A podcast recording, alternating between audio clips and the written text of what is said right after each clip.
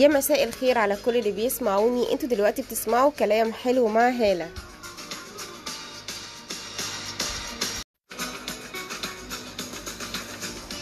مشكلة الاختراق للأسف بقت منتشرة وبشكل كبير جدا في الفترة الأخيرة سواء اختراق حساباتنا على السوشيال ميديا أو اختراق الأجهزة طب إيه هي مشكلة الاختراق؟ هل في عقوبة وجزاء للشخص المخترق؟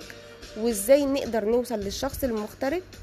أسئلة كتيرة في الموضوع ده هنجاوبكم عليها. تابعوا الحلقة للآخر.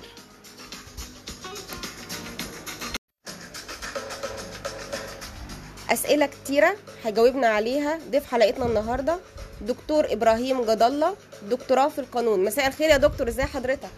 أهلا وسهلا أستاذ هلا ازي حضرتك؟ الحمد لله تمام. جرائم الاختراق اختراق السوشيال ميديا حساباتنا أو اختراق الأجهزة. عايزين نتكلم عن الموضوع ده بس بالشكل القانوني. هل في عقوبة للشخص المخترق في مصر؟ آه، بسم الله الرحمن الرحيم. طبعا آه، أخيرا آه، في 2018 آه، صدر قانون مكافحة جرائم تكنولوجيا المعلومات والقانون ده نص على عقوبات لأي شخص بيقوم باختراق الحسابات أو المواقع أو أي بريد إلكتروني لأي شخص.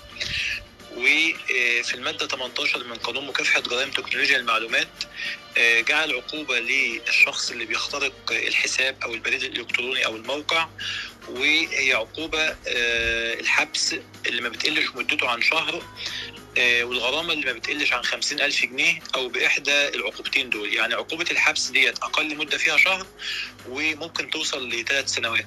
طب إيه اللي ممكن يخليها معلش إيه اللي ممكن يخليها شهر وإيه اللي ممكن يخليها إن هي ثلاث سنوات؟ آه، والله هو القانون دايما بيضع حد أدنى وحد أقصى للعقوبة. ده بيكون آه، للقاضي على حسب ظروف كل قضية وعلى حسب ظروف كل شخص وعلى حسب آه، ظروف كل شخص في ارتكابه للجريمة يعني. تمام. من شخص لشخص يعني.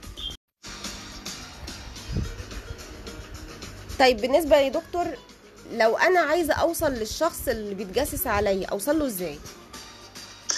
طيب هو أخيرا بعد صدور قانون مكافحة جرائم تكنولوجيا المعلومات وقانون تنظيم الاتصالات آه، بقى موجود في كل مديرية أمن في كل محافظة مباحث انترنت ومباحث تكنولوجيا المعلومات. دي متخصصة ما, لهاش علاقة بالمباحث العادية. أي شخص يتعرض لاي جريمة من جرائم الانترنت وخاصة الجريمة اللي بنتكلم عنها اللي هي اختراق ال- الحسابات. واختراق الموبايلات كمان يعني اختراق كمان الموبايلات مش بس الحسابات. اختراق اختراق البريد آه، سواء من على موب- تليفون آه. موبايل أو سواء بقى على جهاز كمبيوتر. آه، أي اختراق لأي شيء متصل بالنت. تمام. بيتوجه لمباحث تكنولوجيا المعلومات وبيصطحب معاه الجهاز اللي هو تم اختراقه وهم عندهم آه، وسائل فنية متقدمة جدا بيقدر آه، في مدة بسيطة ممكن ساعتين ثلاثة إن هو يتوصل للشخص اللي قام بالاختراق وبيعد تقرير فحص فني آه، بيبين فيه إن الاكونت ده أو البريد ده أو الحساب البنكي ده تم اختراقه من قبل شخص معين والحساب ده مملوك للشخص الفلاني وبيجيب كل بياناته وبتستطيع إن أنت كده تحصل على حقك وإن أنت تقاضيه. تمام طيب دلوقتي لو الشخص اللي مخترقني أو الشخص اللي بيتجسس عليا عايش في دولة تانية يعني مثلا لو في دولة أوروبية. هل ليه عقوبة؟ ويمكن الوصول ليه؟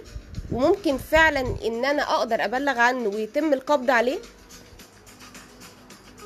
طيب آه، عايزين نقول إن إحنا الأول حاجة ناخد إجراءاتنا السليمة آه، تجاه أي آه، جريمة من جرائم النت خاصة جريمة الاختراق.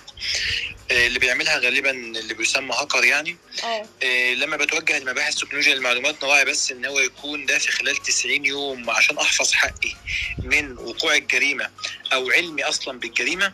وقلنا مباحث تكنولوجيا المعلومات بعد ما بتعد تقرير الفحص الفني اللي بتبين بيه الشخص ده والشخص مرتكب الجريمة وبتنسب الجريمة دي للشخص اللي قام بارتكابها آه، المحضر ده بعد كده بيروح للنيابة. اللي هي بدورها بعد ما بتحققه وتتأكد من صحته آه، بيوجه للمحكمة الاقتصادية. المحكمة الاقتصادية دي غير المحكمة العادية دي محكمة مخصصة في آه، جرائم معينة منها جرائم تكنولوجيا المعلومات آه، لما بيصدر على الشخص ده حكم بتستطيع إن أنت بعد صدور حكم عليه اللي هو شخص مش مقيم في مصر إن الحكم ده ينزل على أجهزة التتبع الخاصة بوزارة ال- الداخلية وبيتم تعقبه آه، في المطار آه، مجرد إن هو بينزل مصر يعني وبتقدر إن توص- توصل لحقك عادي جدا يعني.